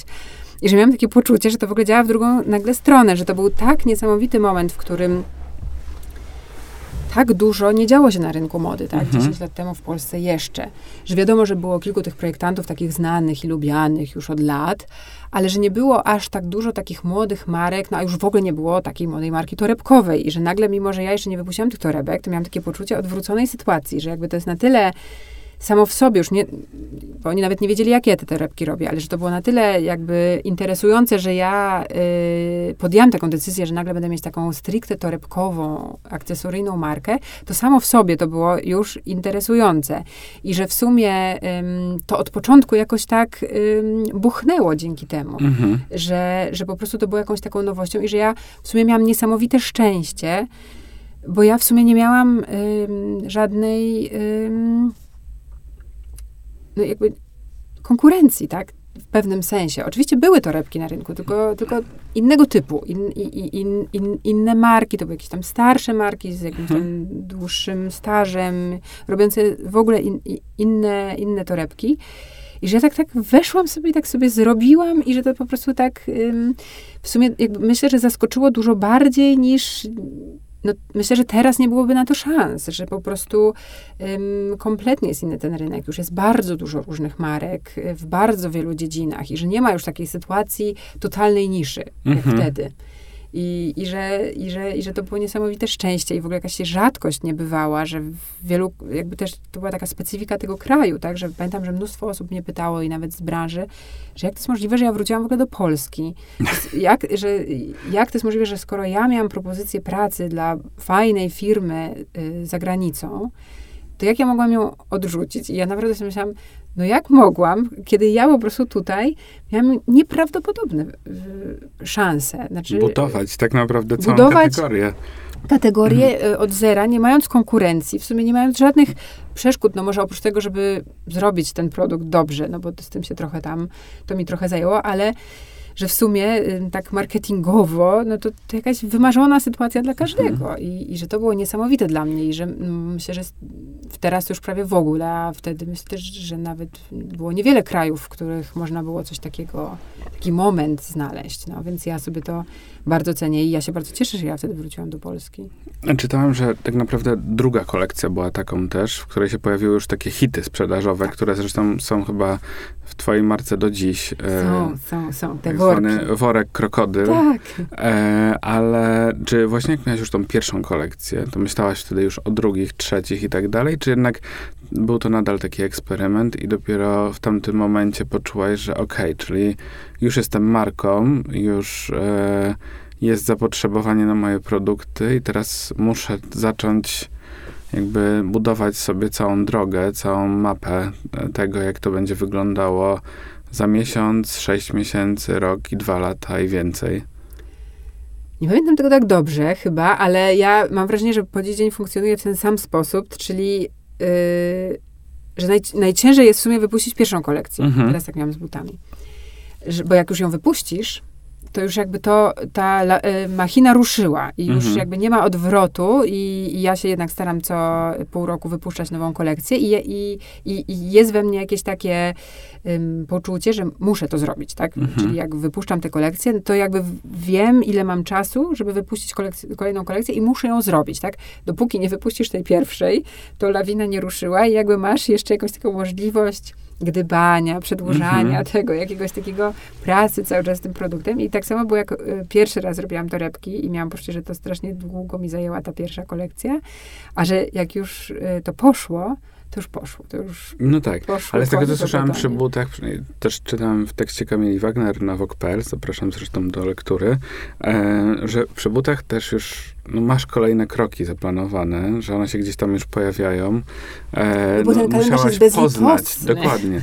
Ale przy pierwszej kolekcji torebek mogłaś jeszcze tego nie wiedzieć do końca, więc bardziej to chodziło mi o to, czy już wiesz. E, Nie, już chyba zakładałam, poznałaś, że już zakładałam, zakładasz... zakładałam to. Wydaje mi się, że też ta praca w tym Nowym Jorku mi to Mhm. dała, no bo oni tam to już w ogóle, myślę, że w Polsce to tak jeszcze z 10 lat temu, to to było wszystko bardziej luźne, takie te kolekcje, niby były te pokazy, ale że to myślę, że tak bardzo się wszyscy kalendarza y, modowego nie trzymali, a w tym Nowym Jorku ja jednak zobaczyłam, jak te kalendarze działają i Mhm. że tam to oni w ogóle mieli inwestorów i tak dalej, więc to już jakby poważna sprawa. Tam jest Fashion Week, tam się nie można spóźnić. Ja po dziś dzień się zdarza mi spóźnić, więc nie będę się tu po- porównywała, że aż tak się dobrze nauczyłam, że, że zawsze tego przestrzegam. Ty numerowałaś kolekcje, to nie były nigdy kolekcje dokładnie połączone z E, sezonem. Ale nie, no, no staram, staram się, tak? Staram się przynajmniej y, co pół roku wypuszczać kolekcje, a czasem wypuszczamy jeszcze takie dodatkowe kolekcje, więc y, staram się tego trzymać. Wydaje mi się, że jakieś ryzy są dobre dla każdego, kto się zajmuje jakimkolwiek kreatywnym, y, kreatywną dziedziną, bo bardzo łatwo nie trzymać się żadnych absolutnie zasad i żadnych terminów, więc myślę, że dobrze sobie cokolwiek narzucić. Więc, więc tak, więc myślę, że planowałam wtedy, tak? Pamiętam, że ta druga Mhm. kolekcja była zupełnie inna od pierwszej. Pierwsza była dosyć zachowawcza, taka bardzo, można powiedzieć że dosyć minimalistyczna. A w tej drugiej jakoś odkryłam te krokodyle i pytony i miałam takie poczucie, że zaszalałam bardziej i to rzeczywiście się spodobało. Yy, I, I rzeczywiście jakoś bardzo szybko zaskoczyło. To był taki etap Ta oczywiście. że- nomenklatura zresztą jest do dziś Do bardzo dziś. powszechna na Yy, stronie. I... Tak, tak, tak. Yy, no, wtedy pakowałam, pamiętam, na strychu sama paczki u moich rodziców. No i chyba szybko to się rozwinęło już w kierunku firmy. Yy, rozwinęło się, tak, tak, ale jakby ja się cieszę, bo przeszłam wszystkie takie, Mhm. ym, mam wrażenie, poziomy, jakby pracowałam praktycznie na każdym stanowisku, jakie istnieje w mojej firmie, więc bardzo dobrze też wiem, co robią i czym zajmują się i z jakimi problemami mierzą się osoby, które pracują y, ze mną, tak? Od, od osoby, która, która y, pakuje paczki, sprzedaje w sklepie, po mm, cały dział, nie wiem, produkcji, cały dział kreatywny, więc wydaje mi się, że dzięki temu y, jakby łatwo i przyjemnie i fajnie mi się pracuje z ludźmi, którzy pracują w mojej firmie. A miałaś taki moment, że sukces trochę cię jakby przytłoczył, zaskoczył. Czytałem, że w 2018 roku zrobił się taki moment, kiedy, no to oczywiście świetna sprawa, zainteresował się, można powiedzieć, tobą świat. E, Bardzo szybko e, pojawiły się twoje produkty jako pierwsze zresztą na platformie Netaporte i pewnie kilku kolejnych e, o pro, produktach, o torebkach, o projektach zaczął się rozpisywać cały świat, ale też zaczęły się pojawiać takie informacje, na przykład, że na nie, nie wiem, niektóre modele jest kolejka oczekujących na 15 tysięcy osób. E, Tak. Nie wiem, jakby e, no to, to robi wrażenie, ale tak na tyle, na ile mogę sobie pomyśleć, że cię znam, to myślę, że e, i dla osoby, która tak ceni jakość i, i to, żeby to utrzymać, to wyprodukowanie nagle takiej ilości torebek może okazać się dużym wyzwaniem, w sensie szczególnie w I jakimś nigdy tam tyle czasie. nie, nigdy, nigdy nie, nie podjęliśmy tej decyzji, żeby tyle naraz produkować, Mhm. więc y, no, to był bardzo ciekawy moment, jakiś taki niesamowity. Na pewno był taki, no nie wiem, nawet to tydzień, który w ogóle był jakimś takim niebywałym dla mnie momentem. Pamiętam, że byłam, poleciałam Nowy, do Nowego Jorku, ale w sumie kompletnie, mm, że tak powiem, na doczepkę. Y, Bo mój mąż, y, który mm, pracował dla różnych klientów właśnie w Stanach, y, wybierał się do Nowego Jorku, do Nowego Jorku i zapytał mnie, czy chciałabym jechać z nim. Więc ja Mhm. oczywiście powiedziałam, że oczywiście. E, No i kupiliśmy bilety, polecieliśmy. Ja, żeby tak nie było, że ja nie mam tam nic do roboty, to sobie wymyśliłam, że zrobimy kampanię w tym Nowym Jorku, że zrobimy tam zdjęcia, żeby nie było, że tak jadę po prostu. Mm, no i pamiętam, że dolecieliśmy i na jakimś, budzę się następnego dnia, totalny jetlag, nie, nie wiem, która jest godzina, jeszcze jestem w piżamie i patrzę, że mam maila, y, w którym ktoś, kogo znam z PR-u, tam chyba w Sztokholmie, czy coś takiego, łączy mnie w mailu z dziennikarką z amerykańskiego Woga. I ja w ogóle zamarłam w tej piżamie jeszcze i tym, tym wszystkim. I, I tam było napisane, że no łączę was, bo, bo tu chciałam was poznać, bo tejże dziennikarce bardzo się spodobała twoja torebka i chciała z tobą zapytać, czy, czy, czy może z tobą porozmawiać, dzwonić się, coś takiego. Więc ja czytam to i sobie myślę, amerykański Vogue, no ja jestem w Nowym Jorku. Więc odpisałam tam bardzo grzecznie, że bardzo jest mi miło i że w ogóle to ja jestem w Nowym Jorku akurat. I ta pani, ta dziennikarka odpisała mi po chwili, że wspaniale, i czy w takim razie nie przyszłabym do nich ym, do, y, do ich redakcji. Więc mnie zupełnie zatkało. Y, I, i rzeczywiście to było tak, że ja, typu, ona napisała, no to ja mogę się spotkać za trzy godziny, to zapraszamy. I, i, i, i ja byłam tak zupełnie tym, tym zszokowana. W sensie, że gdybym wiedziała, że jadę do Nowego Jorku na spotkanie z dziennikarką z amerykańskiego Woga, no to nie wiem, pewnie bym tydzień się zastanawiała, w co mam się ubrać, a miałam dwie godziny, więc wszystko wyjęłam z mojej walizki i wszystkim moim przyjaciółkom wysłałam po prostu, w co mam się ubrać, bo taki mam wybór i, i, i niewiele więcej. I z którą torebką poszłaś? To chyba jest kluczowe. Dobre pytanie. Miałam, akurat na szczęście trochę torebek ze sobą miałam, no bo robiłam sesję, Kampanię. więc mhm. wszystkie torebki w torbie y, przywiozłam elegancko sama. Y, więc y, no była to chyba któraś, to była pamiętam taka kolekcja, która miała taką lakierowaną skórę. Mhm. I wydaje mi się, że którąś t- taką lakierowaną, nie pamiętam, może to była taka mini belt bag, bo y, ja tą bardzo lubiłam, więc tak, tak mi się wydaje. No i poszłam tam przerażona. No i rzeczywiście na tych korytarzach. Y, no, no, niesamowite to było zupełnie dla mnie doświadczenie. Ta dziennikarka była urocza. Powiedziała, że tak jej się podobają te torebki, że ona by chciała napisać o tym. E, I następnego dnia dostałam maila, jakby w tym samym jakby mieszkaniu naszej przyjaciółki w Nowym Jorku, dostałam maila od Neta Porte, że od bajerki i akcesoriów, że ona widziała na Instagramie moje torebki, że bardzo jej się podobają i że chcieliby się spotkać. I ja po prostu zupełnie nie mogłam w to uwierzyć, bo to jeszcze były w sumie zupełnie niezależne sprawy, bo jeszcze ten artykuł nie wyszedł. Mhm. Więc y, ja miałam jakieś po prostu poczucie, że American Dream, co ja tu w ogóle robię? Przyjechałam sobie po prostu trochę, trochę przy mężu y, i, i, i jakoś to się wszystko tak wydarzyło. W sumie, co ciekawe, obydwie te sytuacje wydarzyły się przez Instagrama, co jest, y, co jest niesamowite dzisiejszych czasach, e, że można po prostu z Polski, robiąc sobie różne produkty i siedząc mm -hmm. w mhm. Polsce, nagle e, na Instagramie widzi bardzo. to i dziennikarka amerykańskiego Woga i y, główna bajerka jednego z jednej z największych platform y, sprzedażowych, jakie są na świecie, więc y, jest to dosyć niesamowite. I, i, I rzeczywiście to był taki moment, że sobie myślałam, że ja nie wierzę, że to się wszystko dzieje. I taki bardzo, y, bardzo miły moment. I rzeczywiście mm, chyba mniej więcej w tym samym roku się jakby właśnie kilka takich artykułów pokazało właśnie o tych listach oczekujących kilkunastotysięcznych. No i no, ja się tym stresowałam, bo mnóstwo w Polsce się pojawiło komentarzy, że że ja to robię, czy tam my to robimy specjalnie, tak, że to mhm. jest taki PR-owy ruch I, i mnie to bardzo stresowało. Znaczy, po pierwsze, ja tego nie wymyśliłam, więc dla mnie to było jakieś takie, że ja nie wiedziałam, jak mam się bronić w sumie, że jak ja mam powiedzieć ludziom, że wcale nie i że wcale to tak nie jest.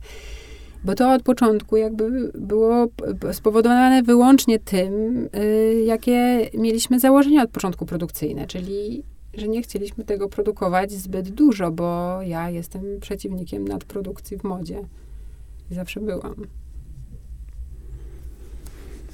No i jakoś myślę, że jednak ludzie musieli się oswoić po prostu z tą decyzją i przyjść do tego. Myślę, że to podejście jest bardzo współczesne i też tak samo chyba też wspominałaś, że poza nadprodukcją też chodzi jednak o utrzymanie jakiejś jakości, tak, że jednak jakby tak. korzystasz z małych dostawców, manufaktur, warsztatów i to też jest fantastyczne. Tak, no myślę, że mogłam wtedy, tak, no y, że gdybym wtedy w tym 2018 roku poszła, że tak powiem, za ciosem, I na fali jakby jakiegoś takiego tego sukcesu, yy, który wtedy był, postanowiła, mogłabym to zrobić, tak? Yy, przenieść tę produkcję gdzieś, gdzie byłoby mi łatwiej i szybciej Mhm. i więcej wyprodukować. Na pewno mogłabym to zrobić, tylko ja po prostu tego nie chciałam, y, jakby z różnych względów. No, myślę, że też nie, nie, nie chodzi tylko, że nie nie, nie chciałam więcej zarobić, tylko y, po prostu bałam się, że to wszystko, że jak się podejmuje takie nagłe ruchy tego typu, no to, to się, myślę, że można zniszczyć nawet taką markę swoją i nie chciałam tego robić. No a popularność to też jakby oczywiście jasne strony, zakupy, e, więcej punktów sprzedaży i tak dalej, ale czasem też niestety takim e, nie do końca przyjemnym komplementem i uznaniem tej popularności są kopie, podróbki, e, bardzo silna inspiracja marką. Jak sobie radzisz z, z tego typu rzeczami? No jednak e, jest kilka przynajmniej przykładów, kiedy gdzieś tam bardzo mocno było widać, że, że ludzie czerpią z twojej twórczości. Tak, no myślę, że to było konsekwencją tak też tego momentu, o którym tutaj rozmawiamy, czyli na fali mm, na fali tych artykułów zagranicznych i na fali tych artykułów, że jest lista oczekujących i że się czeka miesiąc czy ileś. Myślę, że po prostu były marki, firmy czy ludzie, którzy uznali, no dobrze, to u niej się czeka, to u nas się nie będzie czekało. Mm, To my wyjdziemy No i to- do tych ludzi z kolejki. tak, ale no napra- napra- naprawdę tak było i, i to było dla mnie szokujące. Znaczy ja tego w ogóle, w ogóle się nie, nie spodziewam i, i na fali tego, jakby te, tej przyjemnej fali, Mhm. tak? Tej, tej jakiejś takiej, mm, której się w sumie nie spodziewałam, tak? Pamiętam, że dla mnie to było niesamowite, że po prostu te zagraniczne mm, gazety piszą o tym i, i że dla mnie to było takie cudowne i, i, i niesamowite. I, I jak nagle zobaczyłam, że to pociąga na przykład ze sobą to, że u, u nas w kraju po prostu powstają takie same torebki, mm, no to było mi strasznie przykro. Okropnie to przeżywałam. Yy, na, na różnych poziomach, bo to jest tak, że one często były takimi kopiami prawie, że jeden do jednego, ale bardzo często y, bardzo tanio zrobione, tak? Mhm. Y, czyli one były zazwyczaj produkowane w Chinach, y, były robione z dużo, dużo, dużo tańszych y, materiałów, z plastiku często. Y, Ja, ja miałam kilka tych torebek w ręku. I w sumie to chyba jeszcze bardziej mnie dotykało, tak? Bo gdyby to była taka jakaś wierna kopia jeden do jednego i ona by była dosyć, nazwijmy to, szlachetna, w, chociażby w, w swoim, nie wiem, wyglądzie, tak? I, I jakby tych y, materiałach, które były użyte, to też by mnie to oczywiście bolało. Ale tu doszedł jakby jeszcze taki dodatkowy mm, element, że to była jakby taka kopia, ale jeszcze taka zbrzydzona, tak? Mhm. Taka po prostu, że, że, że ja sama... ym, No tak, niektóre te torebki zaczynały takie monstrualne tak, kształty. że tak troszkę podobna, ale tutaj takie Mhm. jakieś dziwne... Ym, dziwne wymiary i, i tu coś się nie zgadzało, tu coś przy duże, a tu właśnie coś z plastiku i to mi tak, y, no, no było kilka takich momentów. Ja, ja rzeczywiście przez pewien czas trochę nie wiedziałam, co z tym zrobić poza, jakiej, poza jakąś taką wewnętrzną złością. Mm, aż w końcu, i tu trochę też mnie mój mąż namówił, i który powiedział, słuchaj, jak ty się tym tak przejmujesz, to po prostu trzeba zacząć z tym walczyć i trzeba coś z tym zrobić. Wziąć tak? sprawy we własne Y, ręce. No bo mnie to stresowało, a chyba stres jest najgorszy, jak człowiek się czuje ym, Bezradny. bezradny, i, a że jakiekolwiek y, działanie podejmie w jakimś stresującym y, temacie, to chyba to przynosi jakiegoś rodzaju ulgę, tak? W sensie ma się poczucie jakiejś sprawczości albo chociaż tak chęci. Więc chyba to mi przyświecało i y, no, szczerze mówiąc, weszliśmy na drogę taką prawną po prostu, która mam nadzieję, że jakby na przestrzeni najbliższych miesięcy jakieś przyniesie mm, konkretne rezultaty, o czym na pewno będę, będę mówiła. Y, no ale tak, prawo i sądownictwo w Polsce. Jasne. To, A ty wspominałaś w kuluarach, że tak powiem, że są też już takie specjalne organy, które też pomagają troszeczkę w egzekwowaniu tego. Mm, tak, no ja rzeczywiście współpracuję z prawnikami, którzy się zajmują ym, prawami autorskimi konkretnie. Yy, I oni mnie tak trochę wdrożyli, tak? Oni mi rzeczywiście na co dzień jakby mówią, jakie są możliwości, jakie są opcje, co ma sens. Yy, I od nich też wiedziałam, że w sumie od bardzo niedawna dopiero istnieją sądy, które się w tych prawach autorskich specjalizują. I to jest, y, myślę, ogromny krok y, w jakby funkcjonowaniu polskiego prawa i w ogóle dla wszelkich, dla osób z różnych dziedzin, które jakby tworzą, tak, y, jakieś, nazwijmy to dzieła, tak, bo to w, z punktu prawnego powinno być dzieło. I, I po prostu uważam, że jeżeli są możliwości, to, to trzeba walczyć y, z tym, że ludzie sobie pozwalają na to, żeby, żeby nie wiem, ściągać od innych, kopiować i, i tak dalej. I ym, no i, mam na razie takie pozytywne poczucie, że, że, że jest w Polsce na to szansa, żeby, żeby rzeczywiście pokazać, że, że to już nie są lata 90., dzikie lata 90., w których trochę można było wszystko, tylko że, że jest już coś takiego. Stadion jak, już zamknięty. Tak, nie, że, y, że, że jakby jest już własność intelektualna, że, że, że to nie jest tak. A jakby jest wiele firm nadal w Polsce, to też o tym rozmawialiśmy, tak, które, które tego nie czują, które nie czują w ogóle, że to jest um, jakiegokolwiek rodzaju problem, tak? Hmm. Że, że, że można funkcjonować, a nawet współpracować i jak tak czasem wyjdzie, że ktoś coś zrobi tutaj taką podróbkę, no to nic takiego. I ja jednak uważam, że już są nowe czasy i że, że to nie powinno tak być i że mm, jeżeli mi się uda, tak, w tym, w tym temacie więcej zdziałać, to, to, to będę się starała y, też, nie wiem, być może jakby po prostu zakładać jakieś takie mm, wspólnoty, nazwijmy to na razie, bo nie mam na to słowa i jakby to nie jest w żaden sposób jeszcze... Community. tak, no, na, no, naprawdę, tak, że y, takie... No tak, bo myślę, że to wiele polskich, szczególnie małych marek jest w stanie bardzo szybko wykończyć i to nie chodzi tak, tylko o tak. wewnętrzną konkurencję. Tak, nie, no bo trzeba też, też tak, trzeba zainwestować w to, żeby, żeby, żeby z tym walczyć I, i ja już po prostu też trochę mam takie możliwości, więc się na to odważyłam. Y, ale po prostu uważam, że jeżeli kilka osób nawet zaczęłoby jednak y, mm, o te, o te prawa walczyć, to, to jest szansa, że po prostu to mm, nie działoby się może w Polsce na taką skalę, tak? Ludzie są nadal zdziwieni, jak się im zwraca uwagę, tak? Jak my wysyłamy jakieś pisma od prawników, to mhm. ludzie są tacy że oni, że im się wydawało, że oni nie robią nic złego. No i że to też jest jakaś, e, może też często kwestia po prostu edukacji, tak? Żeby, żeby mówić o tym, żeby o tym rozmawiać, żeby, żeby jakby to bo może nie jest tak, że wszyscy ci ludzie, którzy się nawet tego podejmują, tej sprzedaży jakichś tam produktów podobnych do innych, może oni nie wszyscy jakby mają bardzo złe intencje, tak? Tylko może to nie jest jakby jakoś tak oficjalnie zrozumiane jeszcze, że, że, że, że nie powinno się tego robić, no więc no więc mam nadzieję, naprawdę mam nadzieję, że, że się trochę zmieni w tym temacie. Za to myślę, że to, co powinno się robić, też fajnie pokazujesz odnośnie dzielenia się swoim sukcesem, bo też trudno by było nie wspomnieć, wiem, że jakby niekoniecznie jesteś osobą, która się bardzo chwali takimi rzeczami, ale e, wszelkie akcje, które jako marka podejmujesz, e, jakby dzielenie się zyskami z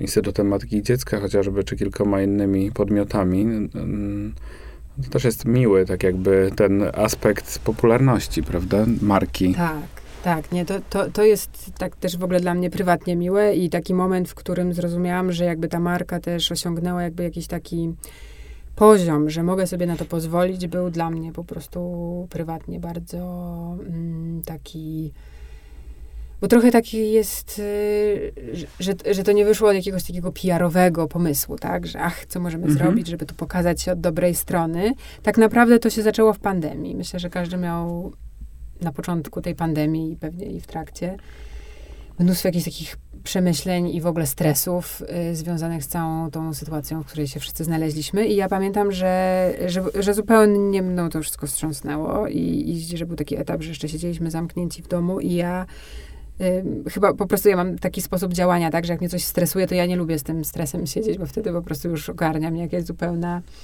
e, panika, tylko jakby zastanawiam się, co mogę zrobić, żeby co, że mam poczucie, że od razu jak człowiek podejmuje jakąkolwiek próbę działania, to od razu jest i jemu lepiej, i jak jeszcze się uda, że Mhm. komuś w czymś pomoże, no to już w ogóle. Ja pamiętam, że po prostu zadzwoniłam, y, y, y, znam taką cudowną rodzinnie profesor, kardiolog Janinę Stępińską i jakoś we wszystkich około medycznych sprawach do niej dzwonię i zadzwoniłam do niej i powiedziałam, słuchaj, ja bym chciała coś zrobić, tak, jako marka, nie wiem, ja chciałabym się zaangażować w jakąś po prostu pomoc, czy cokolwiek tobie przychodzi do głowy, co można by było zrobić. I ona jest cudowna i ona też jakby ona latami była ordynatorem w szpitalu, y, tam w Aninie y, kardiologicznego i, i, i zna wszystkich, zasiada w różnych radach. I ona powiedziała, słuchaj, zastanowię się chwilę i odzwonię do ciebie. I pamiętam, że do mnie zadzwoniła i jakby miała bardzo jakby konkretne pomysły. Powiedziała właśnie, w jakich ona radach zasiada Mhm. i powiedziała właśnie o Instytucie Matki i Dziecka, że to jest szpital, który ba na co sensownie, że jakiekolwiek pieniądze na przykład im zostaną przydzielone, to, to, to, to ona wie, że to jest instytucja, która bardzo sensownie będzie nimi zarządzała. I powiedziała, że jak chce, to ona może mnie y, skontaktować. No i po prostu od momentu, w którym to się zaczęło dziać, to mnie to przyniosło jakąś ogromną ulgę. I, I już z nimi jakby kilkakrotnie pracowaliśmy. To nas popchnęło do tego, żeby pracować też z jakimiś innymi fundacjami y, i, i się angażować w jakieś inne sytuacje, jak wybuchła wojna y, w Ukrainie. Podobnie, tak? W sensie, że już Mhm. miałam takie poczucie, dobra, to od razu trzeba działać, trzeba coś robić. I to jest jakby mój jakiś taki prywatny, wielki sukces, że po prostu mogę dzięki tej marce sobie pozwolić też na coś takiego. I to no po prostu mi przynosi jakąś taką prywatną, bardzo dużą ulgę w jakichś takich trudnych chwilach i, i, i wydaje mi się, że to, jest, że to jest wspaniałe i że tędy droga. Jak najbardziej. E, A powiedz mi jeszcze, bo skąd Sofia Chylak czerpie inspirację? Kto ją, jakie, nie wiem, kogo podziwia, co ją inspiruje? No, pewnie bym mogła na jakieś różne sposoby e, odpowiedzieć na to pytanie. Na pewno mam, zawsze miałam, a ostatnio mam też w ogóle dużo jakichś takich rodzinnych sentymentów, Mhm. Które mnie w różne strony y, popychają, bo ja zawsze byłam taka rodzinna, dosyć sentymentalna, interesowała mnie historia rodziny, ponieważ jest dużo jakichś tam ym, tajemnic i Niuansów. wojna sprawiła, że tu nie Mhm. wiadomo, tam nie wiadomo, to ja zawsze jakoś tam tego poszukiwałam i to uwielbiałam i lub- lubię stare zdjęcia i tak dalej, więc chyba jakąś najłatwiejszą moją odpowiedzią byłoby, byłoby to. Na przykład takim dobrym, mm, dobrym przykładem jest y, kampania, którą zrobiliśmy poprzednia, y, która była s, s, na spływie tymi y, to flisakami. flisacy? Y, Tak, tak, tak, tak. I to był jakby mój pomysł, bo to mi się skojarzyło z takimi opowieściami, które mm, miała moja babcia z dzieciństwa, które uwielbiałam i ona mi zawsze opowiadała, ona żyła, mieszkała na ym, na Kresach, była z takiej rodziny jakby Mhm. tam łączonej polsko-ukraińskiej i ym, i ona mi zawsze opowiadała, ona kochała tych Hucułów, którzy tam w górach żyli i po prostu zawsze o tym dzieciństwie mi tak opowiadała, że ja nie mogłam uwierzyć. To już są, y, ja tam nigdy nie byłam, to są tereny już teraz mieszczące się w Ukrainie i tam po prostu były oni s- ci Huculi tym Czeremoszem, rzeką, na tych tratwach chyba drewno głównie zwozili, czy jakieś różne rzeczy, no i brali te dzieci i między innymi te moją babcię, żeby one spływały i oczywiście mi się to wydawało najromantyczniejsze, jakie mogło być. No i nagle sobie przypomniałam sobie, myślę, że właściwie to jest ten temat i że w sumie można to zrobić tutaj w okolicach Szczawnicy, Mhm. w Polsce, tak trochę odtworzyć tę romantyczną wizję, którą ja mam z dzieciństwa, z tych opowieści. Yy, No i to było bardzo takie wzruszające dla mnie i takie bardzo moje. I wydaje mi się, że coraz więcej. Że im jestem starsza, tym w sumie mam więcej takich jakichś sentymentów i, i, i chęci czerpania z jakichś takich historii, które po prostu dla mnie są ważne, bo mi się wydaje, że one są takie najciekawsze w sumie, że ja na przykład wiele lat robiłam kampanie różne tam, nie wiem, w Paryżu, w Londynie, No tak, tak, tak. I to jest fajne, ale w gruncie rzeczy każdy sobie to może zrobić. To nie jest jakaś moja tożsamość, to nie jest Mhm. moja historia. A teraz mam taki okres, zobaczymy jak to będzie, że, że w sumie bardziej mnie ciekawi to, co jest moją historią, Mhm. co ja mam do opowiedzenia gdzieś. I, i na ile mi tam to się uda, to myślę, że będę w tym kierunku szła. No i to nie mogę się doczekać dalszych kroków.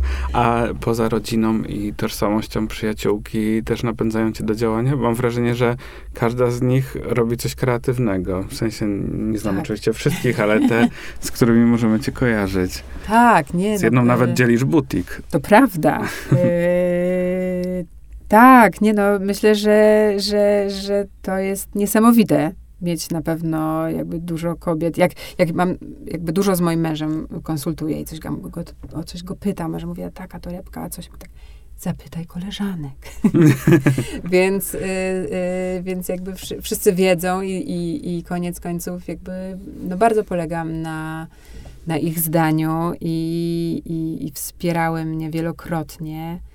I no tak, to jest, to, jest, to jest na pewno niesamowite, a czasem też nawet takie mm, krępujące, bo na tyle y, one też robią różne fajne rzeczy i Mhm. jest kreatywnych, bo jakby nie tylko w modzie, tak, bo tu, tu mam na pewno kilka osób, które mnie wspierają, ale i literatura, i malarstwo, jakby naprawdę mnóstwo jakichś moich koleżanek, y, czy design, zajmuje się super rzeczami ma super osiągnięcia.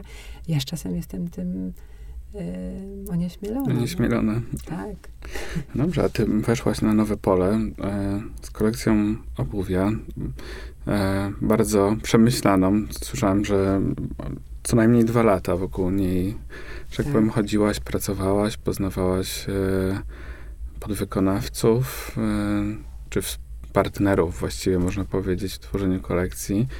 Jakie są dalsze kroki? Tak.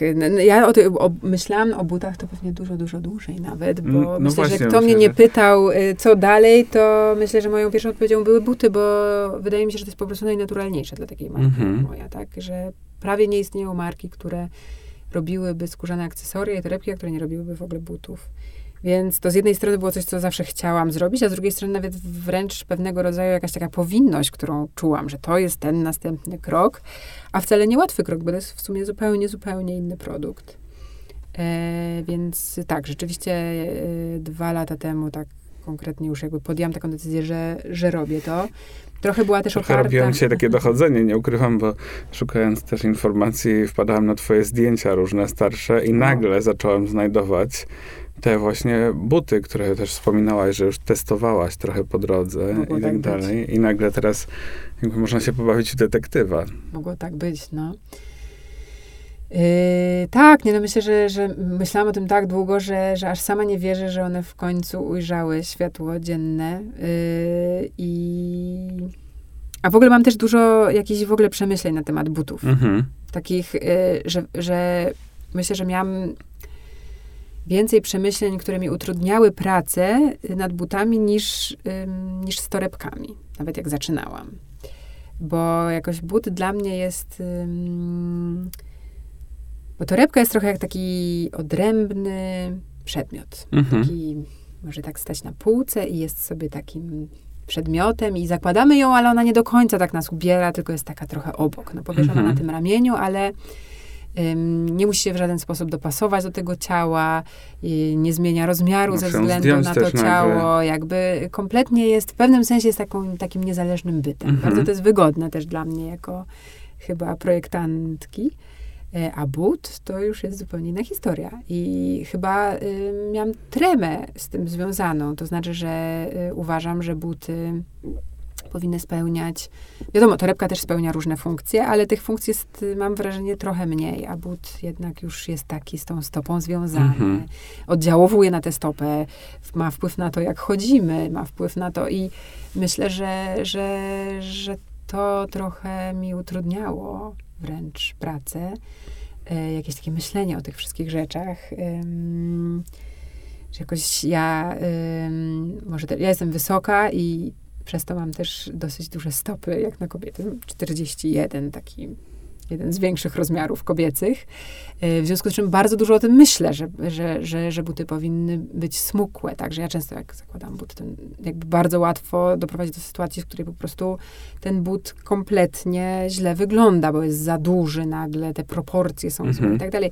Więc bardzo dużo o tym myślałam, tak, żeby one były smukłe, żeby były zgrabne, żeby w każdym rozmiarze dobrze wyglądały, żeby nie było tak, bo to mi się zdarzyło, że wchodzi się do sklepu, jest but w rozmiarze 38, jest śliczny, prosi się o but w rozmiarze 41 i on nagle jest w ogóle, w ogóle nie trzyma tych proporcji. Jest kompletnie nie taki, jak człowiek Mhm. sobie wymarzył, że zaraz przymierzy. I, no i myślę, że wszystkie te przemyślenia sprawiły, że to tak długo trwało. E, Ja w ogóle na początku po prostu robiłam sample, które w ogóle były jakimiś zupełnie innymi butami, w ogóle nie weszły do tej Mhm. kolekcji, więc w ogóle też długo mi zajęło jakieś takie rozmyślanie nad tym, co to, jakiego to rodzaju ma być but. E, No i koniec końców jakby wystartowałam z takimi dosyć klasycznymi modelami.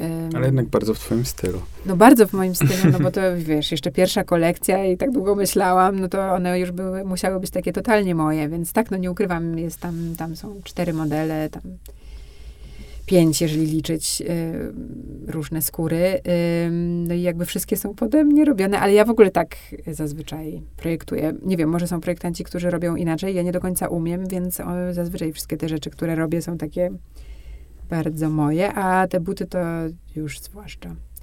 Więc, y, więc tak, więc są klasyki, i, a do nich jest dodane trochę tego mojego takiego romantycznego elementu, czyli, czyli są jedne te takie mokasyny z, dosyć dużymi kokardami, dwiema i tutaj moje małe Mhm.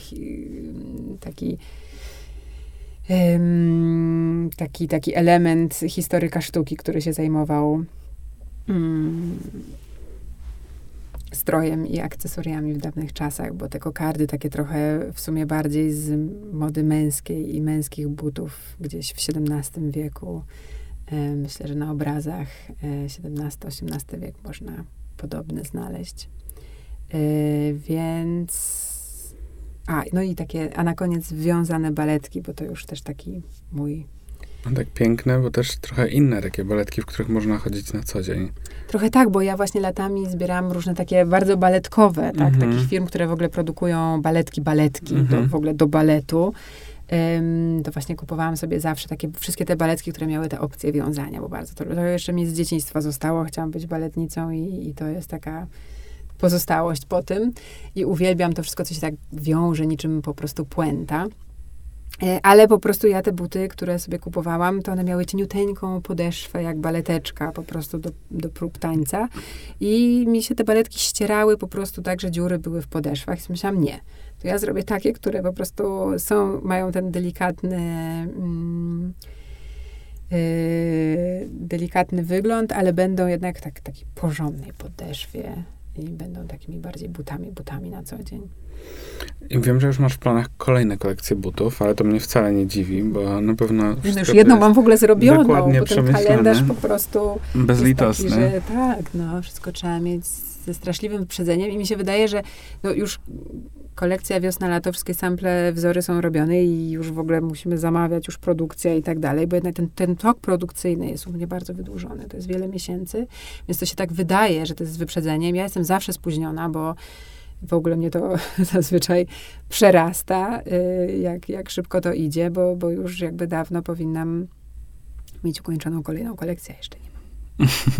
A czy jest coś nowego, co kiełkujesz w twojej głowie? Wprawdzie to może nie do końca. Dobra, ale dobre pytanie, bo dopiero co wystartowałaś z kolejną, no z nową linią tak naprawdę, no, największy przełom od czasu tego, kiedy w ogóle zaczęłaś chyba produkcję, ale z drugiej strony to jakby trochę e, prowokuje do zadawania pytań, czy w takim razie uniwersum marki Hylak może się w przyszłości jeszcze rozrosnąć. No dobrze by było. no, no, no, tak, ja jestem w jakimś takim trybie w sumie, że, że, że ponieważ jestem często spóźniona, to mam poczucie, że ja cały czas muszę wymyślać nowe rzeczy, bo już Mhm. jest za późno, jakiś mam taki tryb w głowie włączony, że, że, że, że non-stop coś nowego, co jest oczywiście trudne bardzo. Bo to jest tak, że czasem to wychodzi i nagle człowiek wymyśla trzy rzeczy pod rząd, które są udane, nazwijmy to, a czasem tam jest pustka i jakby bardzo ciężko jest być kreatywnym non-stop i w każdej chwili. A jeszcze umówmy się, że ogromną część mojego czasu i mojej codziennej pracy zajmuje zajmowanie się firmą, bo ja Mhm. w bardzo dużej mierze po prostu prowadzę firmę. I no myślę, że projektowanie no jakby zajmuje tam tylko jedną, w sumie niezbyt dużą cząstkę tego, czym ja się zajmuję. I no, taka jest, no myślę, że każdy, kto prowadzi jakąś swoją firmę na podobnej skali, no to zdaje sobie z tego sprawę, że tak jest. I nawet mimo, że zatrudniam coraz więcej osób, to, to po prostu tych tematów jest dużo i one wręcz rosną. Zatrudnia się kolejne osoby, a tematów jest coraz więcej, więc to się tak rozrasta i rozrasta, ale mm, ale tak, no jakby jest, y, ja, ja codziennie słyszę o kalendarzu i codziennie mam poczucie, że wszyscy mi w firmie zwracają uwagę, że już z tym kalendarzem jesteśmy zapóźnieni, a głównie ja go, ja go cały czas opóźniam, Y, no bo właśnie to jest to, że bardzo ciężko jest tak kreatywnie działać w takich bardzo wyznaczonych ramach, tak? Że tutaj do 1 maja już masz zrobione to i to i to i to są same kreatywne rzeczy i w sumie człowiek nie jest jak robot, chociaż może to się niedługo zmieni. Możesz Roboty nam pomogą. Słuchaj, no, życzę ci tego, żebyś miała jak najwięcej czasu na projektowanie, bo jeśli tylko ułamek czasu wystarczy na tworzenie takich rzeczy i projektów, to trudno mi sobie wyobrazić, co zrobiłabyś, gdybyś po prostu mogła się temu poświęcić w pełni. Także w Dziękuję. przyszłym roku jest dziesięciolecie marki i zobaczymy, Właśnie. Trzeba coś wymyślić. trzeba coś wymyślić. Już teraz. Dokładnie. Zosiu, tak jak powiedziałem, życzę ci jak najwięcej czasu na projektowanie i Dzięki. dziękuję bardzo za rozmowę. Dziękuję. E, nagadaliśmy się strasznie, a czuję, że moglibyśmy jeszcze drugie tyle e, prawda. poruszyć. E, ale tam po prostu spotkamy się przy kolejnej premierze, kolejnej okazji. Bardzo Ci dziękuję. Moim i Państwa gościem e, była Zofia Chylak i słuchaliście podcastu Branża. Dziękuję. Dziękuję bardzo. Thank you.